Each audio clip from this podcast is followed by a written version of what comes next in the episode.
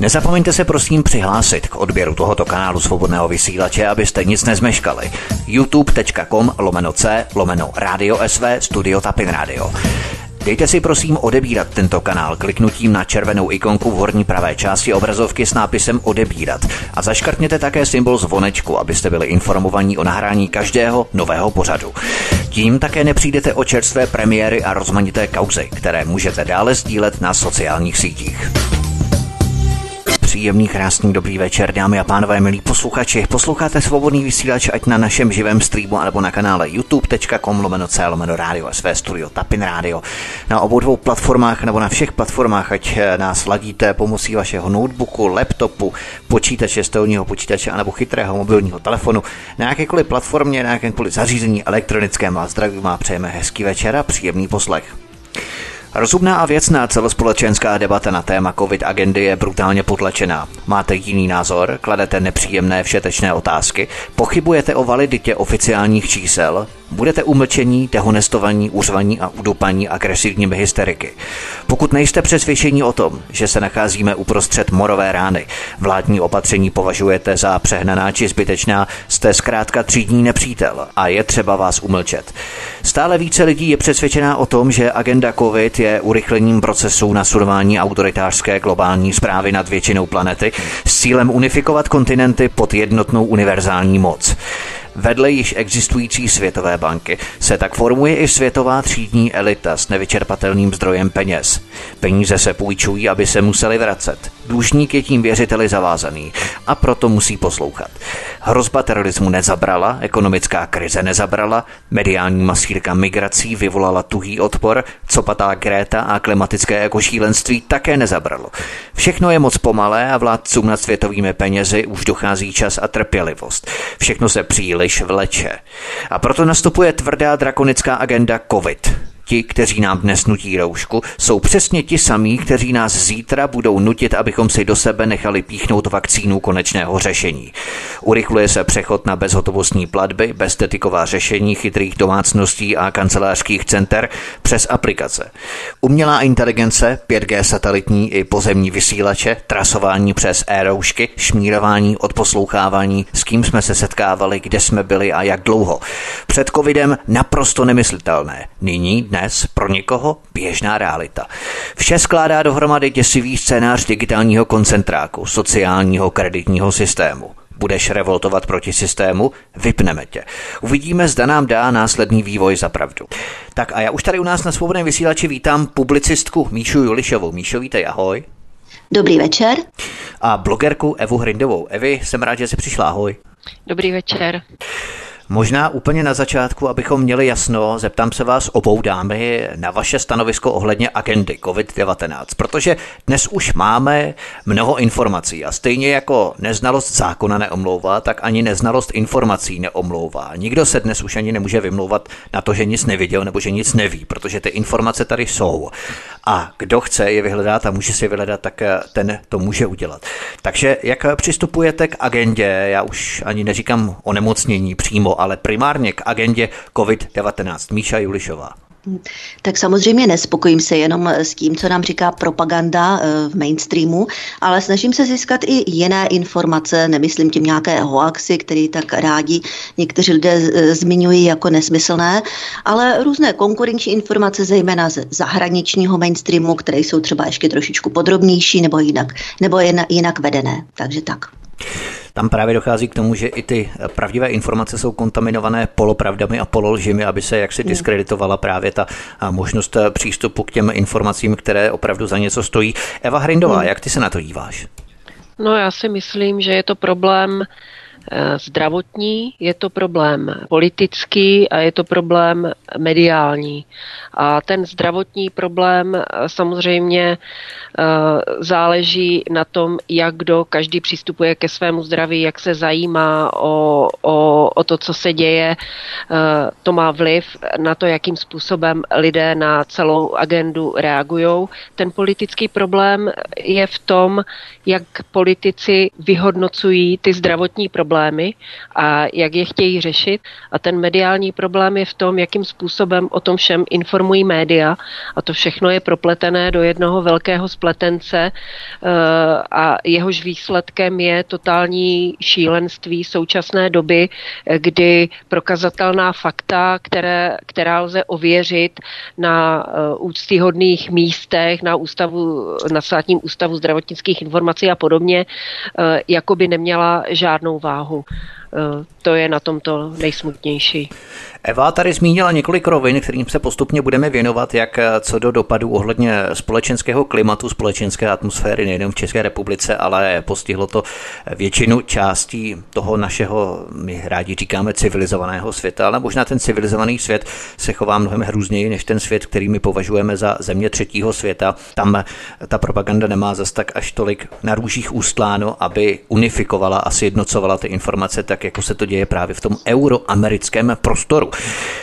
Nicméně pojďme se věnovat právě té hře propagandy, manipulaci s čísly. Každý den na nás média chrlí číslo kolem 10 tisíc, někdy až 12 tisíc takzvaně nakažených, což v nás má vyvolávat paniku a děsit nás. Ale málo kdo z nás ví, že v takových testech jsou zahrnuté i opakované testy, to znamená duplicity. A samotná pozitivita testu automaticky neznamená nákazu, natož pak přímo samotné onemocnění. Můžeme prohlásit, že zhruba 90% pozitivně testovaných lidí vůbec nic není a nemohou proto být počítaní mezi nemocné. Míša Julišová. No samozřejmě, přesně to, co jak říkáš Vítku, tak to je. E, navíc i dle oficiálních zdrojů 80% z lidí, kterým vyšlo test pozitivně, jsou údajně zcela bezpříznakoví a ze sta lidí pozitivních jenom jeden člověk se dostane do nemocnice a z těch, kteří se dostanou do nemocnice a jsou ve vážném stavu, jeden člověk, eh, jeden člověk zemře, jeden člověk z pěti zemře. Jo? Takže tohle toto jsou oficiální údaje. Eh, mně chybí třeba v rámci té propagandy nějaké srovnání. Propaganda nás soustavně straší a krmí nás těma nejhrůznějšíma zvěstma. Ano, uvádí, maximalizuje každý den eh, ta čísla, maximalizuje počet zemřelých, ale aby uvedla srovnání, kolik lidí se uzdravilo, kolik lidí z těch pozitivních je skutečně nemocných, kolik je ve vážném stavu, kolik z těch, kteří jsou ve vážném stavu, zemřou. Tohle toto se samozřejmě dá zjistit, ale musí člověk trošičku zapátrat. Není to jednoduché. Jo? Takže Prostě ano, vina na straně médií, která vnímám to jako bulvár a snaží se záměrně ten veřejný prostor zahltit tady tím negativismem a strašením. To není dobré. Míša tady zmínila jednu skutečnost a to je ta, že COVID-19 je jednou z mnoha mutací koronaviru, které má mnoho z nás lidí v našem lidském těle řadu let v řádu pár proteinů. Laicky to můžeme přirovnat ke drobkům toho viru. Mm. A ty PCR testy nacházejí přítomnost RNA toho viru v našem těle, což neznamená automaticky, že jsme nemocní. Představuje mm. třeba tohle další z řady marketingových chytáků Eva Hrindová? No, tak samozřejmě média využívají cokoliv, eh, co jim jednoduše řečeno zvedne sledovanost. Eh, média i v minulosti už se prokázala jako mm, zcela neobjektivní a e, to, co tam zásadně chybí, je nějaká morálka, nějaká profesionalita a je to vlastně vidět i teď. Já bych řekla, že e, vlastně my tady zažíváme jakési vyhřeznutí dlouhodobých krizí. Jedna z nich je ta krize zdravotnictví, ale je to taky krize médií, která, která se projevuje právě tím, že sahají k těm nej, nej, nej, nejnižším způsobům, jak si zvyšovat sledovanost, jak si zvyšovat čtenost a to je právě vidět na tom, jakým způsobem oni manipulují uh, s informacemi a vůbec se u toho nestydí a vůbec, uh, vůbec uh, ty informace, které oni zkreslují, jsou samozřejmě veřejně dostupné, jsou dohledatelné, jsou dohledatelné na oficiálních místech, na stránkách ministerstva zdravotnictví, na různých statistických úřadech a podobně. A oni přesto všechno to neustále takto zkreslují a věří tomu, že ta emoce toho strachu eh, eh, těm lidem vypne mozek a, a budou je nadále číst a nadále je budou brát jako vážně. A nejhorší na tom samozřejmě je ten fakt, že jim to vychází. Takže... Abychom to lacení nesváděli pouze na média, ale možná bychom to měli rozšířit i na tu rovinu, anebo do té sféry politické, části politického hmm. spektra i části zdravotnického personálu, lékařských kapacit, epidemiologů a tak dále, kteří rádi straší jménumi Jaroslava Flegra, který chce vidět už, nebo téměř chce vidět mrazáky s mrtvolami na ulicích. Míšo, myslíš, že právě to je další aspekt, kterým v podstatě se propojuje, zastřešuje ten hysterický strach a obavy právě z koronaviru? Míša Julišová. Tak samozřejmě existuje tady určitý politický střed v tomhle. Můžeme vidět například, když už se jmenoval pana eh, profesora Flegra, on je veliký zastánce demobloku, že to všichni víme. To znamená, že ta jeho ostrá kritika, tady ta jeho to šíření těch katastrofických zvěstí, eh, to je kromě jiného i určitý politický boj. Jo? On vlastně takhle bojuje eh, s vládou toho mm, Andreje Babiše a snaží se vlastně dopomoct k jejímu svržení. Jo? Takže tam není pouze zájem o zdraví podle podle mého názoru, ale jsou tam i určité jiné, jiné vlivy z jeho strany. Mě, mě potom, ano. mě potom zajímá ještě jedna věc. Například 20. dubna museli všechny země od VHO eh, přejmout eh, naprosto specifickou jednotnou metodiku evidence, lidí, eh, kteří jsou pozitivní nebo kteří zemřeli na covid nebo s covidem. A to znění, to samo o sobě už je velice alibistické. Mm-hmm, tak já třeba mm-hmm. přečtu ohledně toho úmrtí. Tak to znění je celkový počet úmrtí osob s onemocněním COVID-19 zahrnuje všechna úmrtí osob, které byly pozitivně testovány na COVID-19 metodou PCR bez ohledu na to, jaké byly příčiny jejich úmrtí. No tak, co to je tohle? To je jako seriózní informace? Jak bez ohledu na to, jaké byly příčiny úmrtí? Tak když jsou započítaný jako úmrtí na COVID-19, tak tam nemůže být nějaká poznámka bez ohledu na jaké byly příčiny úmrtí. Tam přece buď je příčina COVID, nebo je nějaká jiná příčina. Toto jako je, a to samé je s hospitalizovanými. Jo? To samé bez ohledu na důvody hospitalizace, ti, co jsou pozitivní s COVIDem, jsou uvedení, jako já to teda přečtu doslovně, Aktuální počet hospitalizovaných osob s laboratorně prokázaným onemocněním COVID-19 dle průběžného hlášení nemocnic bez ohledu na důvody hospitalizace. Takže e, zase, co to je za seriózní tohle toto informaci? Tak buď to byli hospitalizovaní, z důvodu toho, že mají COVID-19, mají nějakou jinou nemoc a kromě jiného zjistili, že jsou pozitivní na COVID-19. E, to je takové nejednoznačné, prostě neseriózní. A pokud z těchto neseriózních dat mají vzejít nějaké seriózní statistiky, tak já tam mám velký otazník u toho. Prostě podívej. Eh, já ano, můžu Eva k tomu něco? Určitě. Eh, já samozřejmě sleduju uh, argumentaci jak zastánců, tak odpůrců tady tohoto koronavirového šílení a oni velmi často, ti zastánci, apelují nebo kritizují lidi, vy neumíte matematiku, vy si neumíte udělat grafy, neumíte číst v grafech, jste úplně tupí, máte nízké IQ ale tak to přece vůbec není. Tady e, Míša Julišová to řekla a těch důkazů k tomu, že jsou e, ty čísla, které se dosazují do těch grafů, velmi nepřesná, e, velmi s různou metodikou v různých zemích, e, tak ty výsledné grafy, když je správně nakreslíte, ale pracujete s falešnými čísly, tak nemají přece žádnou hodnotu.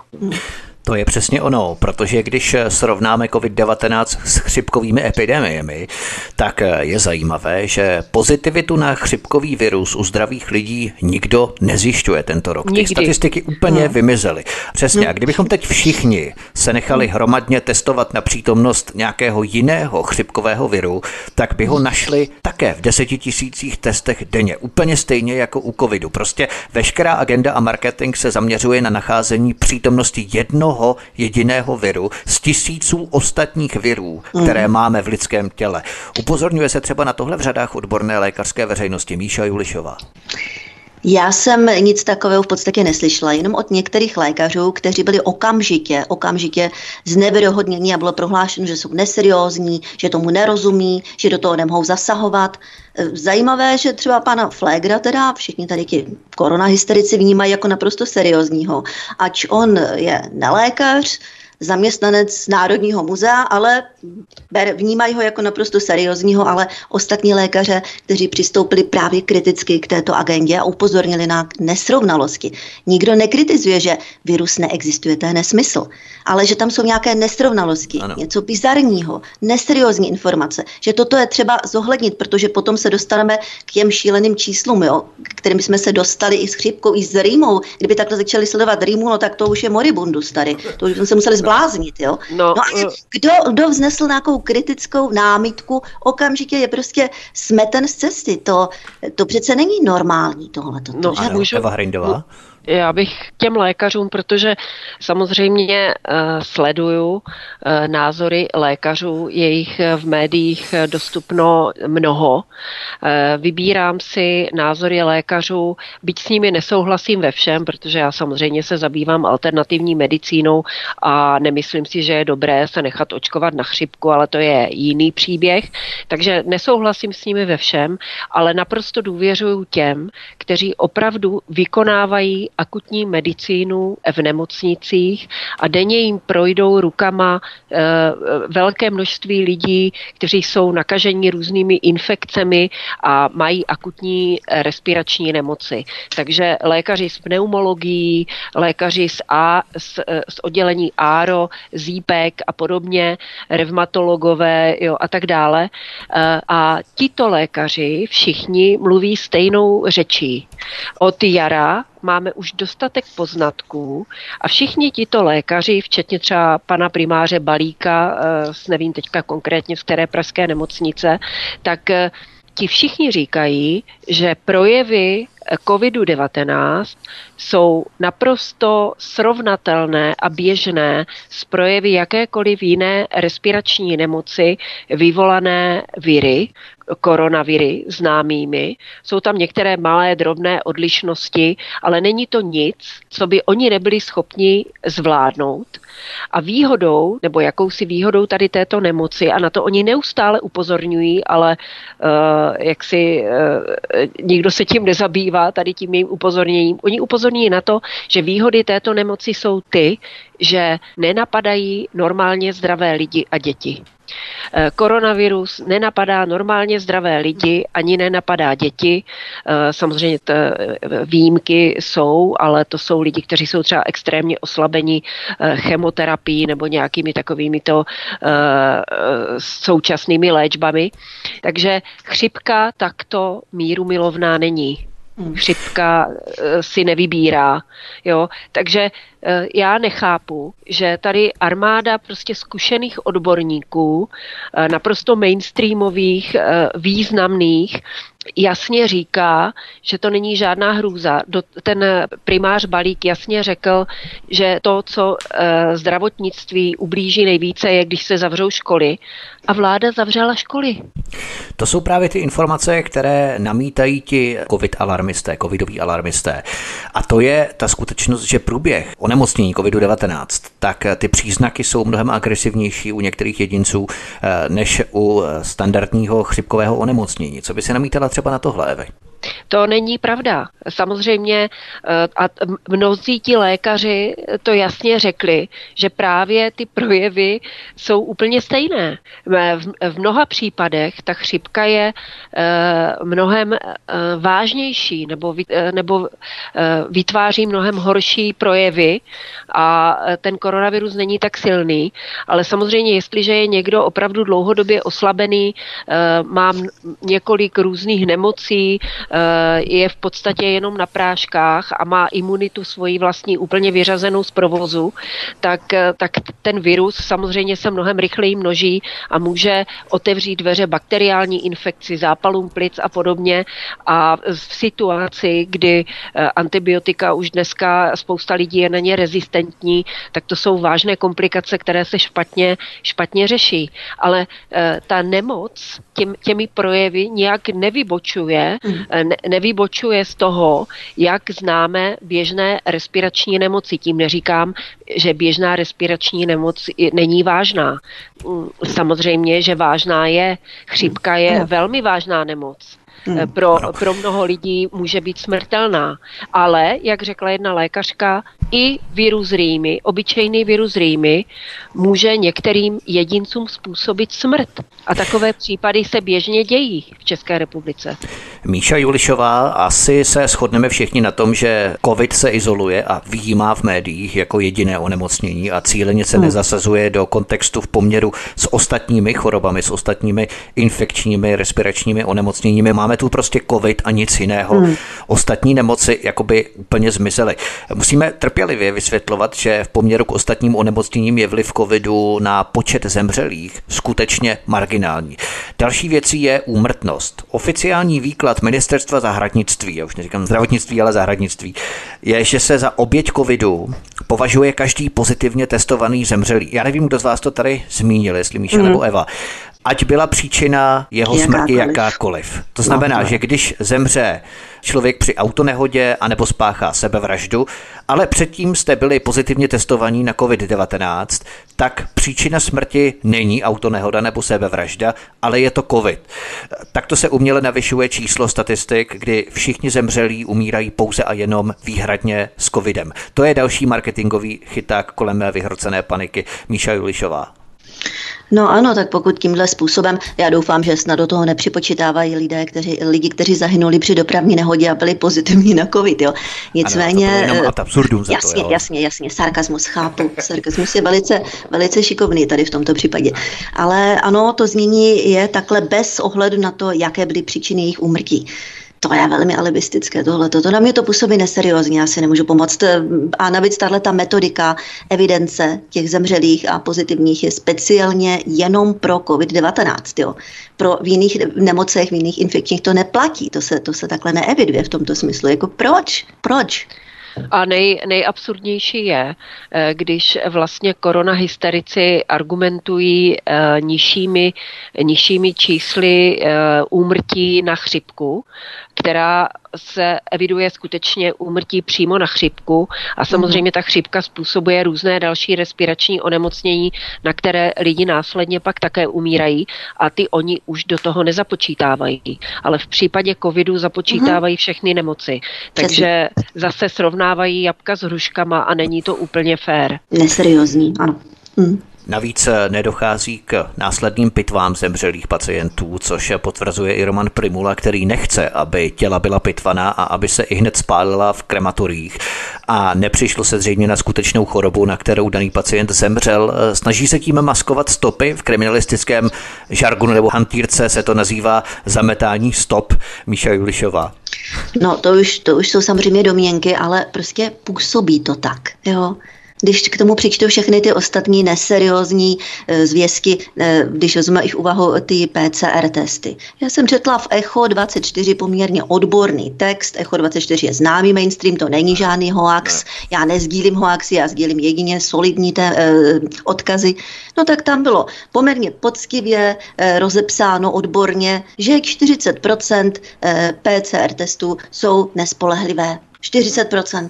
No tak a jak chcete potom dělat nějaké spolehlivá data z takto nespolehlivých testů? To je absurdní. To, to prostě není možné. No, tak eh, ono totiž vůbec je nesmysl testování eh, zdravých lidí bez příznaků, že eh, jo, měli, měli, hm. měli by se no. testovat, jako to bylo v minulosti vždy hmm. běžné, ale já si myslím, že když někdo onemocněl na chřipku, tak ani ho nebylo, ani ho nebylo potřeba testovat a prostě se léčil nějakým způsobem a vyléčil se.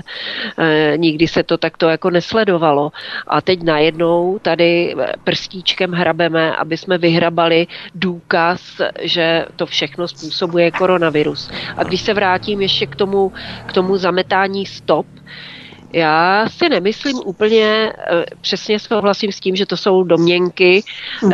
ke kterým bych eh, se moc ani nevyjadřovala, protože taky nemám ráda různé konspirace a podobně ale celé to na mě působí tak, že je potřeba za každou cenu vyvolat eh, dojem ve společnosti, že tady máme šílený smrtící vir a proto musíme ty těla pálit, aby náhodou někoho neinfikovala, nemůžeme je pitvat, aby se nenakazili patologové a celé to má jenom dotvářet tu kulisu toho, že je tady smrtící vir, ale problém pro politiky je v tom, že eh, od toho jara spousta lidí se už s tímto virem potkala, ať už zprostředkovaně nebo napřímo, mm-hmm. a jasně vidí, že to žádný smrtící vir není. A to je problém. Našimi příjemnými společnicemi, které nás provází dnešním večerním vysíláním svobodného vysílače, jsou publicistka Míša Julišová a blogerka Eva Hrindová. Od mikrofonu vás také zdraví Vítek. Písnička je na cestě a po ní se podíváme na další aspekty korona hysterčení. Zůstaňte s námi hezký večer. Máme po písničce, vítáme vás tu opět zpátky od mikrofonu vás zdraví Vítek a spolu se mnou jsou tu příjemné dámy, publicistka Míša Julišová a blogerka Eva Hrindová. My vás zdravíme ze svobodného vysílače, vítáme vás u našeho vysílání. Podle údajů Českého statistického úřadu za každých 9 měsíců zemře v průměru v České republice 80 až 90 tisíc lidí. Každý den v průměru 300 lidí. Hovoříme o klidovém stavu, podotýkám. Každý den podle oficiálních čísel Českého statistického úřadu zemře 300 lidí. A teď, kdybychom prohlásili k těm hysterickým, zdeptaným, vystrašeným troskám, kterým se nejlépe vládne, že každý den v době koronaviru zemře 300 lidí. Za 10 dní jich zemře 3 tisíce, za jeden měsíc, to znamená krát 3, 30, 9 tisíc lidí. Tak by vypuklo takové hysterické peklo, takový bugr a řev, že si to ani nedokážeme představit. Takže to oficiální číslo, že s covidem zemřelo přes, nevím, 2000 lidí, je v takovém měřítku opravdu marginální a to ještě většina z těch lidí zemřelo na jinou chorobu než na covid. Byli pouze pozitivně testovaní, ale nebyli ani pitvaní mimochodem. Takže to číslo s covidem je daleko menší, ale třeba i takto se manipuluje s těmi čísly, s těmi grafy, o kterých jsme se bavili na začátku. Míša Julišová. Ano, já jsem se dívala na nějaké statistiky z ministerstva zdravotnictví a opravdu bylo to tam někdy až do nějakého 36. týdne, nebylo zvýšené úmrtí, úmrtí eh, v tomto roce oproti minulým rokům, naopak oproti loňskému roku to bylo snížené. Nicméně v tomto smyslu by mě zajímalo, pokud denně zemře průměrně 300 lidí, samozřejmě je to rozdílné v různém eh, tom období, teďka máme podzim, hmm. tak pokud uvádějí, že třeba dnes zemřelo na COVID 50 lidí, tak tady bych chtěla vidět srovnání. Ten, jestli ten den opravdu zemřelo o 50 lidí více, než je dlouhodobý průměr pro toto období na tento den. To přece lze zjistit jestli 20. října loňského, předloňského a před, předloňského roku, kolik ten den zemřelo lidí a kolik to bylo letos. Pokud je tam o 50 lidí víc, jasně, opravdu jsou to oběti čistě covidu. Pokud tam bude stejný počet, tak toto je už je o hodně zajímavější. E, buď teda zemřelo o 50 lidí e, méně než v uplynulé sezóny, a nebo umřelo stejně jako loni a předloni v tom případě eh, nemohou, je, je to celé zase neseriózní, jo. Hmm. No Protože já, rozumíte, jak to myslím, jo. Mm-hmm. To je důležité. No. Já, bych, já bych k tomu doplnila ještě jednu věc, že samozřejmě na jaře a na podzim ta křivka celkové úmrtnosti, eh, kde se nezohledňuje ani příčiny, prostě jenom počty, tak mm. ta křivka té celkové úmrtnosti na jaře a na podzim v každé zemi vyletí nahoru. Je to eh, běžná standardní věc, která souvisí se změnou ročního období. Eh, na jaře je to, protože ten organismus je vyčerpaný po zimě a eh, spousta lidí prostě umírá na jaře. Ti, kteří jsou dlouhodobě nemocní a podobně, tak to prostě je na světě zařízeno a na podzim zase nás oslabuje eh, ochlazení, plískanice, eh, stmívání, deprese a tak dále a tak dále. Takže to jsou standardní věci. Co se stalo třeba ve Švédsku, že tam opravdu na jaře ten graf té úmrtnosti vyskočil nad rámec toho průměru To je nepopiratelná věc a je to samozřejmě jeden z hlavních argumentů všech eh, koronahysteriků. Ale když se podíváme na graf, který pokračuje samozřejmě v postupu času dále a dále, tak v současné době poslední období mají křivku úmrtnosti hrubě pod průměrem, což v konečném důsledku asi dá na konci roku výsledek, že ty průměrné hodnoty úmrtí roční budou stejný jako každý jiný rok. Prostě ty lidi, kteří umřeli na jaře, neumřou nyní na podzim. Mm. Jenom se to přeskupilo jinak v tom, v tom ročním období, v tom roku. A ty křivky v jednotlivých zemích uh, jsou podobné. Já jsem se dívala na Euromomo, což je vlastně přehled úmrtí z některých západních zemí. My tam v tom nejsme, ani některé země východního bloku tam nejsou. To je skvělé, že to zmiňuješ. Jsem velmi rád, že to zmiňuješ, protože to taky mm-hmm. řešíme s dalším hostem Euromomo. Přesně tak. A já teď aktuální informace teda nemám, ale dívala jsem se někdy na, zača- na konci léta a bylo to tam krásně vidět. E, některých zemích vůbec ta křivka e, na jaře nevyskočila nahoru a tam, kde vyskočila nahoru, tak v létě a na začátku podzimu eh, ta křivka šla hrubě pod ten průměr, takže se to jakoby začalo srovnávat. Já vím, že je to hloupé takhle mluvit o tom, eh, o úmrtích lidí. Za každým tím úmrtím je jeden konkrétní lidský příběh, ale myslím si, že uh, takhle demonizovat smrt mhm. člověka, smrt patří k životu, s tím nic neuděláme a v, uh, je to jeden aspekt celé té věci, že ta západní společnost jakoby se vzdálila od přijetí té smrti jako od něčeho přirozeného a existuje tady, uh, je to vidět u všech těch koronahysteriků, jakoby, jakoby nárok na zdraví a na to hmm. neumřít měl měl být jaksi garantovaný vládou nebo státem nebo já nevím kým. Jo, jo. Míša Juršová, Míšo, myslíš si, že právě ta švédská cesta byla progresivnější v tom postupu proti eh, viru a onemocnění nákaze COVID-19? Byť to slovo progresivní nemám rád, protože většinou je spojované s těmi levičáckými organizacemi typu Antifa, Black Lives Matter a tak dále, ale progresivnější v tom postupu, eh, jakým způsobem Švédové přistoupili k tomu COVID-19? Nevím, tohle bych jako nechtěla srovnávat, protože mm, konkrétně s tím Švédskem mm, uvidíme ještě právě, jak říkala Eva, až na konci roku, jak tam vyjdou ty průměry. Ale mm, zase ještě bych se vrátila k tomu, co jsem říkala. Pokud tady všichni furt vykřikují, že 50 lidí dnes zemřelo na covid, tak bych chtěla porovnat, jestli ten samý den, eh, jdeme tomu 20. října, loňského roku zemřelo o 50 lidí méně. A nebo jestli ten průměr je plus minus podobný. Z 20. října loni, předloni, předpředloni. Jo?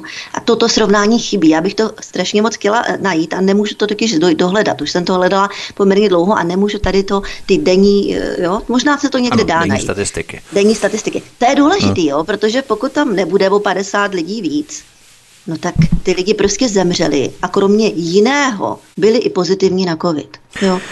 Možná, milí posluchači, pokud třeba vy se dostanete k podobným datům a odkazům, tak nám to zašlete v rámci komentářů na YouTube pod tímto pořadem a budeme rádi za vaše připomínky, náměty, postřehy. Samozřejmě ty vulgární a útočné budeme mazat nemilosrdně, protože my to děláme, protože chceme přinášet informace, pídíme se po informacích a rozhodně se nenecháme nějakým způsobem nadávat, protože od toho tady opravdu nejsme a věřím, že i přátelští posluchači to pochopí.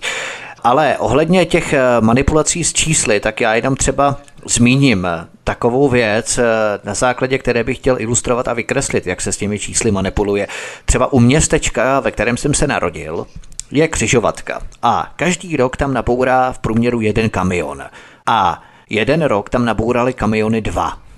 Hádejte, co se psalo v místních novinách. Velkým tučním nadpisem Křižovatka smrti. Nárůst dopravních nehod o 100% za rok.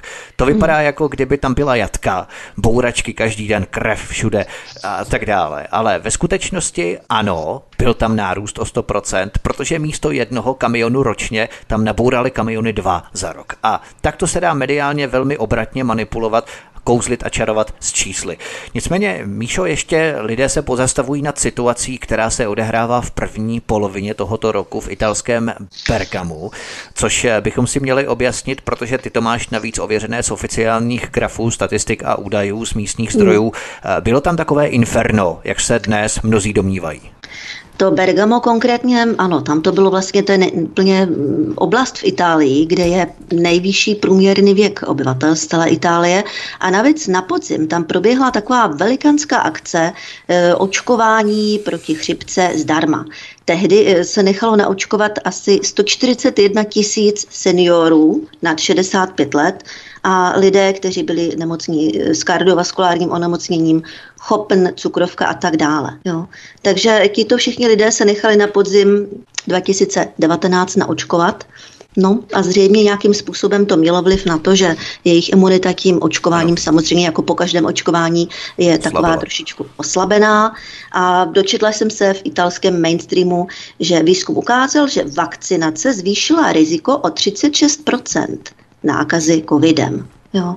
Takže mm, ne vždycky to očkování proti chřipce zřejmě je mm, užitečné. Jo. To konkrétně v této oblasti Bergama se to ukázalo jako dost hmm dost problematické pro ty Já to nazývám vakcína konečného řešení v rámci té AstraZeneca a další farma, big pharma korporací, které se už těší a jsou nadržené na to, až eh, budou mít patentované to zlaté vejce jejich zisků, nekonečných zisků farmaceutických, to znamená vakcíny proti COVID-19, která i co přiznávají ty největší farma společnosti, tak eh, je maximálně 50%. Nikdy to není 100%.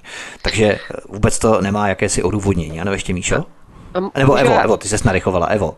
Já bych ráda ještě to doplnila, to s tím naprosto souhlasím. Další faktory, které tam hrály roli, tak byla velká panika že opravdu ty média tam vyvolaly paniku, protože to byla první oblast, kde se objevil covid vlastně po Číně.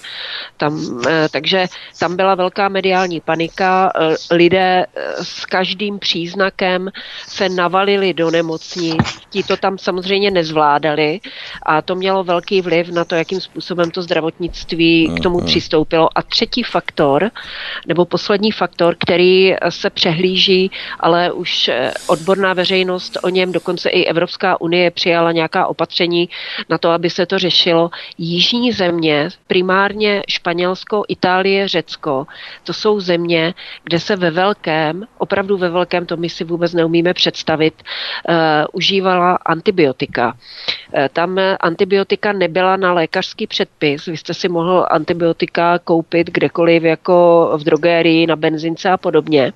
A projevilo se to, projevuje si to tím, že eh, eh, tam je velmi nízk, nebo velmi velká rezistence lidí na antibiotika antibiotikovou léčbu. Mm. A samozřejmě ten COVID, eh, ten virus se chová tak, že oslabí celkový organismus a rozjedou se mu tam bakteriální infekce a pak je potřeba nasadit antibiotika a ty nezabírají. Takže to je třetí faktor, který vlastně mm, přispěl k tomu, že v tom Bergamu skutečně byla lokální epidemie, ale zase, eh, když se podíváte na celkové čísla úmrtnosti eh, v Itálii, tak eh, v průměru ta Itálie nějak nevybočuje. Jo? Tam opravdu se to dělo jenom lokálně mm. na tom severu, v tom, v tom Bergamu. Ano, COVID bývá často srovnávaný s daleko smrtelnějšími chorobami jako rakovina nebo infarkt, případně obezita, na kterou umírá v poměru s COVIDem daleko více lidí, což je sice pravda, ale tyto choroby nejsou nakažlivé, nepřenositelné, takže být v jednom kupé ve vlaku třeba s člověkem s onkologickým onemocněním nebo s obézními lidmi a na druhou stranu s cestujícím s COVID pozitivním roznašečem je asi něco jiného. Jak byste argumentovali na tohle, Míša Julišová? No tak eh, samozřejmě, že infekční nemoci eh, tady vždycky byly, jsou a pravděpodobně i budou. Jo? Takže to není tak, že nějak vymítíme covid teďkom a hurá, už eh, máme na dosmrti vyhráno. Jo? To asi takhle nefunguje. Navíc jsou tady mnohem horší nemoci, například takový cytomegalovirus nebo EB viry, které způsobují známou mononuklózu a kterou je například promořena celá populace, zhruba 50 až 80 populace jo, který způsobuje stejné, neli horší následky, o ten cytomegalovirus konkrétně. Takže eh, kdybychom třeba udělali takovouhle paniku kolem toho cytomegaloviru, tak eh, můžeme vytvořit mnohem větší epidemii, jo, mnohem větší strach. Ale, ale lidi ani neví, nevědí tady o tom cytomegaloviru, ani to netuší, jo, co to no, všechno. No, no. ale já, já teda bych ještě to reagovala na ten dotaz a doplnila uh, Míšu. Um, to je samozřejmě argument mnoha lidí, že rakovinu přece nemůžu chytit ve vlaku nebo, nebo v divadle nebo já nevím kde všude. To je pravda, ale samozřejmě tyhle chronická onemocnění, eh, civilizační nemoci, které tady máme a jejíž nárůst je, eh, je opravdu extrémní, tak oslabují eh, ty lidi, oni jsou mnohem náchylní k těm infekcím a dále je šíří. Takže uh, tvářit se, že diabetici, uh, prostě lidi, kteří trpí morbidní obezitou, nejsou nebezpečím pro tu společnost, že to je jenom jejich hmm. problém, je trošku pokrytecké, protože oni vlastně narušují tu přirozenou imunitu té společnosti a je potřeba ten problém s nárůstem těchto nemocí řešit, nebo, eh, nebo dopadneme všichni jako špatně. Takže, takže je to sice pravda, že oni přímo jako rakovinu není infekční ani, ani cukrovka, ale tito lidé jsou oslabení a mohou dále infekce přenášet a šířit. Ano. Publicistka Míša Julišová a blogerka Eva Hrindová jsou stále našimi příjemnými společnicemi hosty na svobodném vysílači. Od mikrofonová zdraví Vítek a po písničce přejdeme k další části našeho rozhovoru, ve které se zaměříme a zamyslíme nad tím, co covid hysterie provádí s naší společností. Společenské klima, společenská hysterie. Hezký večer, příjemný poslech. Posloucháte svobodný vysílač, písnička je za námi, zdravím vás tu opět, od mikrofonu vás zdraví Vítek, spolu se mnou je tu publicistka Míša Julišová a blogerka Eva Hrindová. Povídáme si o korona hysterii, nebo respektive agendě COVID. Do tohoto okamžiku jsme si povídali o manipulacích s čísly, o mediálním marketingu, manipulaci a hrou s čísly, sociálním inženýrství, o tom, jak vystrašit, zdeptat lidi, poštvat je proti sobě, sfašizovat společnost. A ve druhé části nebo v této části rozhovoru se pojďme právě podívat a tak trochu se zamyslet nad tím, co COVID agenda provádí s naší společností. Myslíte si, že stejně jako před 11. zářím 2001, tak ani po covidu, pokud vůbec ty vlny skončí, o čem se dá velmi silně pochybovat, tak západní civilizace tak, jak ji známe dnes, už nikdy nebude stejná, že projde jakýmsi kataklizmatem, proměnou, která oddělí ty zdeptané, vystrašené trosky od těch sebevědomých, zdravě uvažujících jedinců. Míša Julišová. No ano, působí to tak. Ten strach, ta hysterie, stres, který se šíří ve společnosti, eh, prostřednictvím teda toho, že lidé soustavně poslouchají propagandu, která je straší, tak to samozřejmě má vliv nejen na jejich zdraví, ale i na jejich sociální postavení. Jo. Teď, jestli nám přijde další lockdown, tak eh, co to znamená? No zase spousta lidí eh, se ocitne na sociálním dnu. Jo. Někteří ekonomové už eh, říkají, že na jaře odhadují nezaměstnanost kolem 15%. To znamená, poměrně velký číslo oproti tomuto. Takže tady není to problém, ta korona hysterie, korona agenda, jenom zdravotní, ale teda politický, sociální, společenský, kulturní a tak dále. To jsou vlastně postihne všechny oblasti, všechny levely společnosti. Jo. Takže ten stres tady není jenom z obavy o zdraví, ale z obavy o zaměstnání, jo. o tom, jak dopadnou vklady jo. těch lidí, protože spousta lidí je takových drobných středatelů, že jo. střední a nižší střední třída. Na tuto obvykle dopadne nejhůř takováhle opatření. Hm. Ne, každý má kompenzace od vlády, zejména zaměstnanci, tak ti moc těch kompenzací opravdu nemají. Hm. Takže to, toto. Eva Hrindová, myslíš, Evi, že tyto aspekty, které jmenovala Míša, se slévají u lidí dohromady a tím zrůstá agresivita ve směru eh, k těm, kteří kladou eh, legitimní a všetečné otázky, odmítající právě tu státní eh, propagandu, ne státní, ale státní propagandu z pozic tedy těch opatření a různých lockdownů a dalších věcí? Samozřejmě, tady ty psychologické aspekty vše, všeho prostupujícího strachu jsou nezměrné Jistě každý z posluchačů eh, zažil nějaký konflikt eh, v rodině, mezi přáteli, v zaměstnání.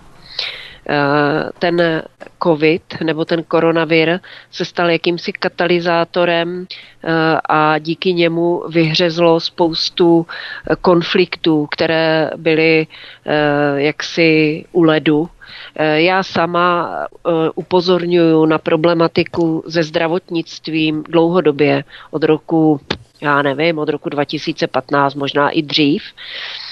A nikdy, nikdy se to nesetkalo s nějakým velkým zájmem, nebo uh, spousta lidí mě tak brala, říká, no tak ona, ta Eva Hrindová, ona se tak postavila proti tomu islámu nebo proti migraci, tak ji odpustíme to, že tady si dovoluje kritizovat uh, očkování nebo, nebo uh, brání ženy, které si dovolily porodit doma, domácím porodem. Uh, ale teď to všechno, tady ty rozpory uh, vyplavaly nahoru a rozdělují tu společnost úplně eh, podle jiných kritérií. Jo, dřív tady existovala, eh, existovalo takové jednoduché rozdělení na vlastence a sluníčkáře. A do jisté míry to rozdělení skutečně se takhle dalo používat ale teď těch rozdělujících faktorů je mnohem více. A já ten nejzákladnější faktor uh, vidím v tom, že uh, na jedné straně stojí lidi, kteří si uvědomují, že i zdraví jako takové je věcí každého jednotlivce. Že opravdu neexistuje žádná síla, která by vám zařídila, že budete zdraví a zároveň tito lidé Eh, si uvědomují, že svoboda je to, co potřebují k tomu, aby byli zdraví, odolní a aby mohli fungovat v té společnosti. A to je, to je jedna taková vydělující se skupina a proti této skupině stojí mnohé další, které se různě přelévají a neřekla, neřekla bych, že lidi, kteří teďka jsou vyděšení a vystrašení, eh, jsou lidi, kteří odmítají svobodu. Oni jsou prostě tak vystrašení, že mají vypnuté eh, veškeré racionální uvažování. A ty kontrolky a hlavně. Všechny ty kontrolky no. a je velmi těžké s nimi vůbec diskutovat, ale já je ani neodsuzuju, protože ten tlak, ta mediální propaganda, to působení těch, těch různých morálních autorit je tak silné, že eh, se tomu nelze ani úplně divit. Eva Hrindová tady zmínila, Míšo, ty hloubené zákopy, které se hloubí podle jiných kritérií a měřítek, než co jsme byli zvyklí před eh, nástupem eh, covido šílenství. A jedním z těch kritérií je obava, respektive námitka nám, co rozporujeme, a nesouhlasíme s primulizací společnosti, s fašizací společnosti, že je to v podstatě jeden z nástrojů demobloku, kterým si prosazuje možnost sesazení vlády Andreje Babiše a tím v podstatě jakoby musíme souhlasit s tím, co Roman Primula mm-hmm. nám eh, přikazuje, co máme dělat v rámci těch jeho pokynů. Jak by se na to dívala z tohoto pohledu?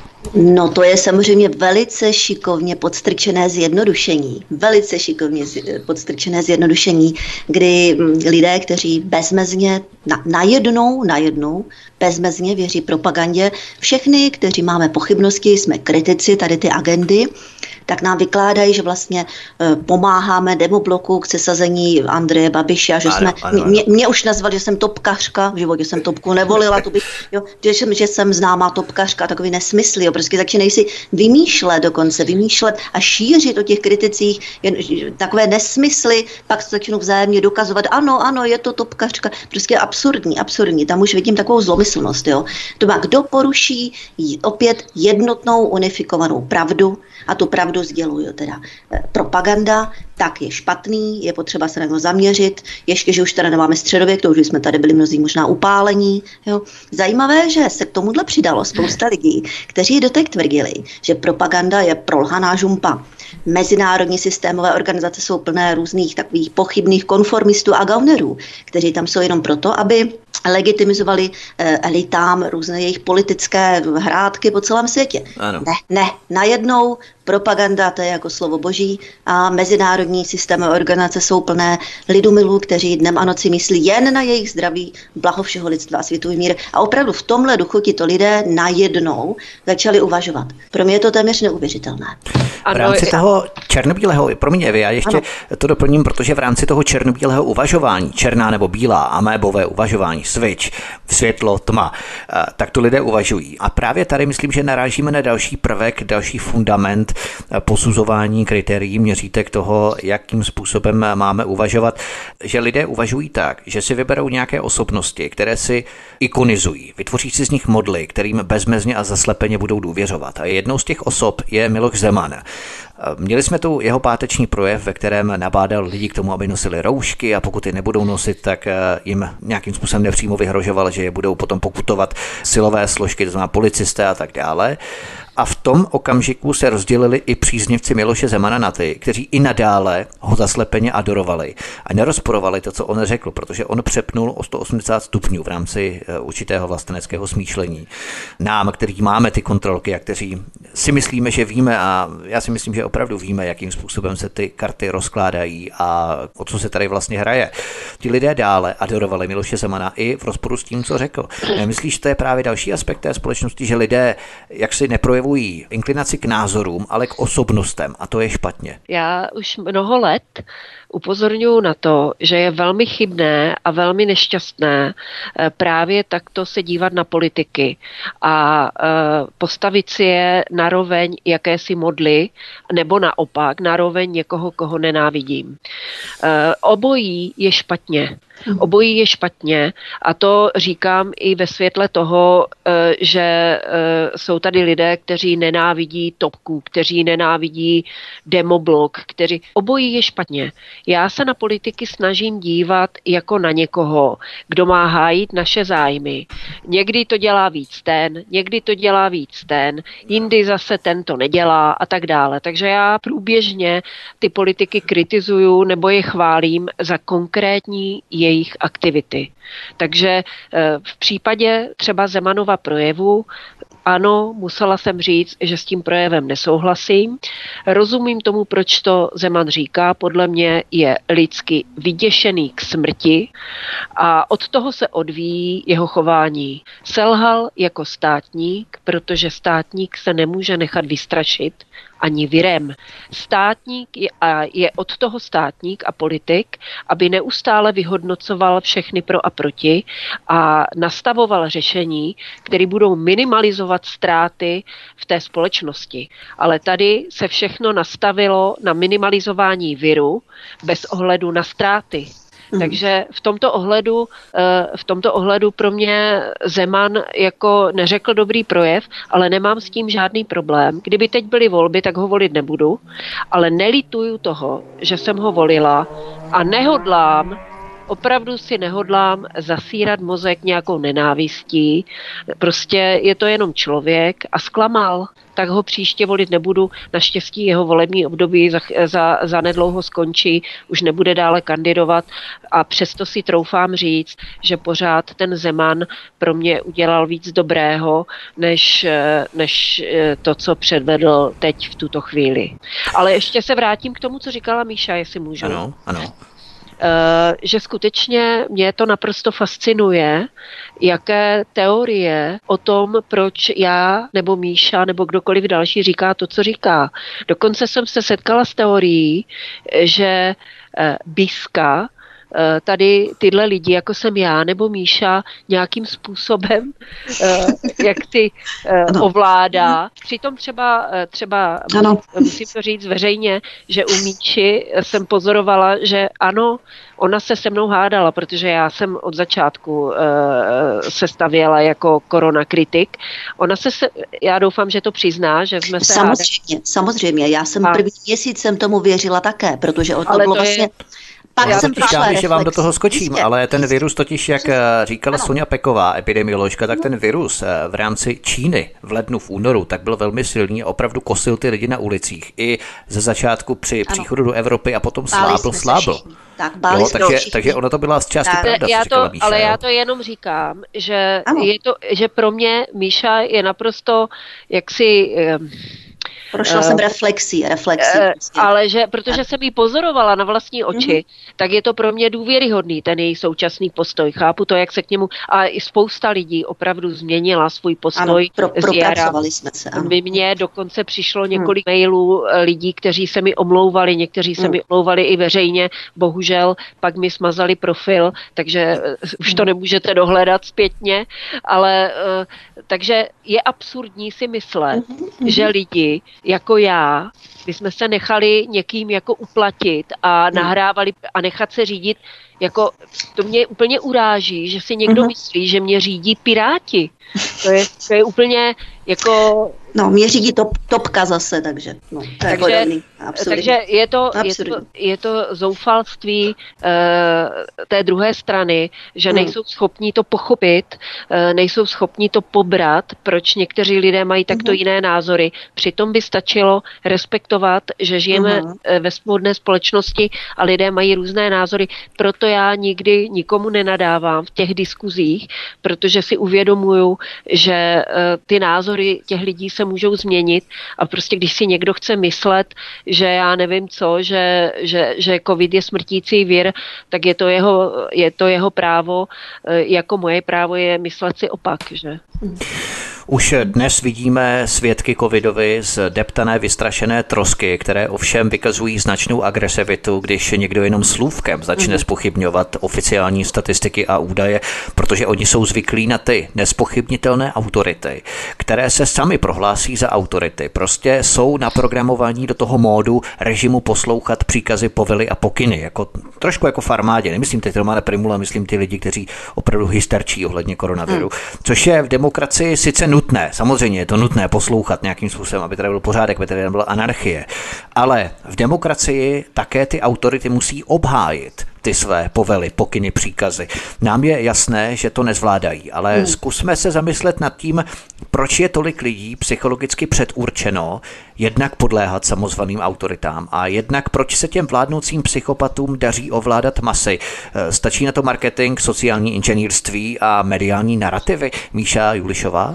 No tohle je zajímavé, ano. Já jsem se také setkala tady u těch koronahysteriků s agresí, s jakou jsem se nesetkala ani u sluníčkářů. Jo, to je prostě to automaticky, je pravda, automaticky, jak začnu klást nějaké ty všetečné otázky, ale faktické, legitimní, jo, ne žádné hoaxy tamhle, tak oni začnou útočit ad hominem.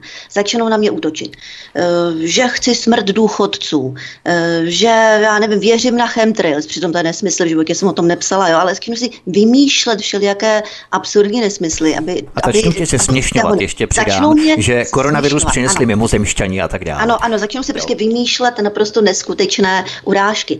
A jsou potom, se tam spojí do takového, jakoby, do takové sekty až a jsou v té sektě spojení. No proč se to děje? No tak zřejmě určité procento společnosti tíhne tady k tomu sektoidnímu chování, k tomu stádnímu chování, združovat se, tam jsou ta dog, jedno, jednotná dogmata, eh, jedna nespochybnitelná unifikovaná pravda, kdo do toho zasahuje, je horší než střední nepřítel, musíme se ho zbavit jakýmikoliv prostředky, lhaním, já nevím, jo, mně to připadá úplně stejné, jak ve středověku tohle. To akorát máme technologie jiné, eh, to prostředí kolem je taky trošku jiné, ale ty, ty vzor, ty, ty, to chování, to je úplně stejné. Jako když se pán nějaký středověký film, tak to je úplně stejné. Eva Hrejdová, Evi, myslíš, že ten vzorec chování je Čechům vlastní, na rozdíl třeba od Němců, kteří jsou od přírody jaksi geneticky disciplinovaní, kde se zavelí a prostě Němci poslouchají a Češi přece to nemají. Tak proč tak najednou to přichází? No, no ono samozřejmě vždycky v té společnosti bude určitý procento lidí, kteří budou náchylní tady eh, těmto věcem. Ta emoce toho strachu to taky hodně ovlivňuje. A já bych, já bych si troufla říct, ale že velký vliv eh, na to, speciálně v České republice, má to, že jsme od roku 89 jakoby spohodlněli a Eh, prostě žili jsme v nějakém relativním klidu a eh, zapomněli jsme na to, že ta svoboda a ta pravda, protože ta pravda je svoboda, eh, že se musí neustále hájit. A já to poslední dobou jsem na několika fórech napsala, že i pravda se musí prodávat a obhajovat A nemůžete očekávat, že mít pravdu stačí. Musíte, když vidíte, jak ta protistrana, jaké používá prostředky pro tu propagandu, pro hmm. šíření té propagandy a my tady stojíme proti nim, zcela neschopni uh, spojit síly a dát dohromady prostředky k tomu, abychom i tu pravdu vybavili nějakým solidním marketingem, když to řeknu takhle jako obchodnicky, uh, tak uh, se nemůžeme divit, že prohráváme. A my hmm. jsme opravdu po tom roku 89 žili v tom, že teď už prostě bude všude pravda a že už se o to nemusíme starat. Hmm. Když v, rok, když po, eh, když v určitým období eh, začali ve všech médiích adorovat a vynášet prostě pravicovou vládu vedenou Václavem Klausem, tak to většině lidí prostě vůbec nevadilo, považovali to za normální, mě to taky nevadilo v tu dobu, jo, hmm. ale možná už tenkrát jsme si měli říkat, jestli opravdu mají média takhle někomu extrémně stranit, jo, a, a pořád to postupovalo, pořád to postupovalo. Nám se podařilo v roce 2015 a po roku 2015 eh, nějakým způsobem ovlivnit veřejné výmění ve věci migrace a ve věci islámu. Ale proč se to podařilo? Protože opravdu se ty lidi skutečně spojili a my jsme sice neměli moc peněz, ale měli jsme vybudované silné nástroje, kde jsme víceméně profesionálně byli schopni pouštět do toho veřejného prostoru nějaký údaje, nějaký fakta a fungovalo to. Já si pamatuju, že tenkrát měli třeba stránka naštvaných matek měla týdenní dosah přes milion. Přes hmm. milion. To už je nějaký zásah. Samozřejmě o ty všechny uh, komunikační nástroje jsme bohužel přišli. Uh, já jsem měla obrovskou čtenost i na iDnesu, uh, na blogu. Martin Konvička tam tenkrát taky měl. Všechny tyhle blogy byly zrušené, mm-hmm. takže my už nemůžeme takhle, jako zůstal mm-hmm. tam jenom Láďa Větvička, Markéta Šichtařová a mhm. pár takových nějakých marginálních jednotlivců. Takže my jsme o všechny tyto nástroje přišli a nové jsme nevybudovali a nemáme je ty nové nástroje komunikační. Pár jednotlivců tady občas něco vystřelí, upozorní mm-hmm. na mhm. nějaké sfalšované čísla, ale nemáme. Nemáme ani žádné, žádné, jako třeba když se podíváte na Slovensku, tam mají velmi šikovný uh, web, hlavné zprávy, eh, který přináší zpravodajství, eh, které koriguje mainstream, mají třeba Infovojnu, mají kultur, ten portál Kulturblog, spolupracují s některými politickými stranami, které je podporují a nějakým způsobem to funguje, ale v České republice nic takového není. Já si možná přehřeju naší polivčičku, protože my máme na svobodném vysílači dosah ve večerním prime timeu zhruba 40 až 45 tisíc posluchačů za den. Tím eh, se můžeme samozřejmě přiklonit k tomu, že můžeme ovlivňovat část lidí v tom dobrém samozřejmě, nebo nutit je k přemýšlení, aspoň minimálně k tomu, aby jsme je navedli na určitý směr, kterým by se měli třeba vydat, nebo kterým by se mohli vydat. Míša Julišová tady zmínila zajímavou věc ohledně technologií. Technologie prostředky propagandy. Já bych to možná lehce rozvedl. Myslíš, Míčo, že peníze, moc a technologie jsou tím nástrojem, který přijímají v rukou vždy ti mocní, kteří vždycky zneužijí nebo využijí pokroku vědy k vlastnímu udržení moci. Ať je to náboženství, monetární systém, matematika, okultismus Rudolfa II. třeba, jaderná technologie. Vždycky dojde k tomu, že se k těm novým technologiím dostanou ti nejdravější a nejsilnější psychopati. A nevýhodou běžného člověka je, že nedokáže ty nejmodernější technologie ovládat stejně obratně, protože k ním jednoduše nemá přístup, nemá tu informační exkluzivitu, mm-hmm. řekli bychom. A proto svádíme vždycky takový ten tuhý boj. Mm. Míša Julišová.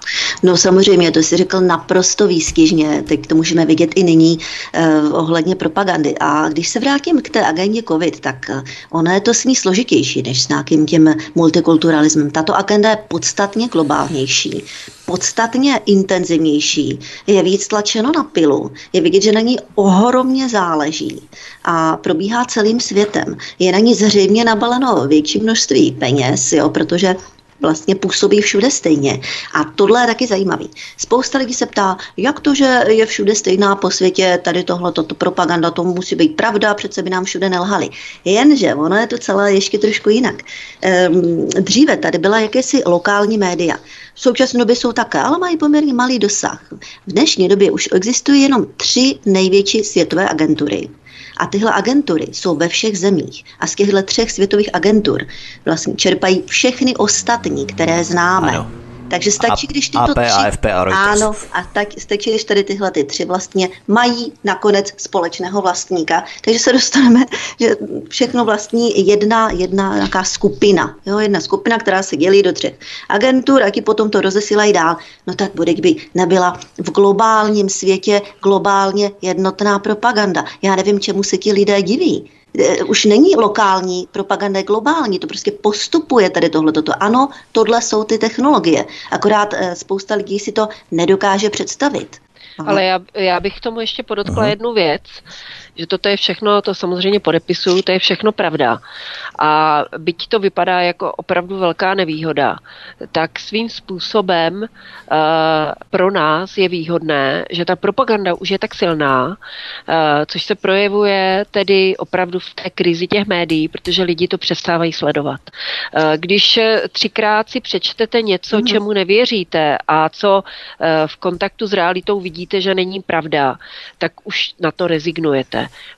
Proto uh, já vidím, jak jsme třeba po roce 89 bylo běžné, že všichni sledovali televizní noviny, aby měli přehled, co se zase nového stalo, jak postupujeme uh, směrem na západ, jak se všechno zlepšuje a tak dále, jak všichni sledovali v neděli diskuzní nějaký politický pořád. Teď to už nikoho nezajímá. Uh-huh. Opravdu se na to dívá minimum lidí, což bylo vidět vlastně, jak tady začala působit CNN Prima News, jak, jak, jak jaký měli katastrofické čísla a jak museli změnit ten přístup, nebo by úplně zbankrotovali.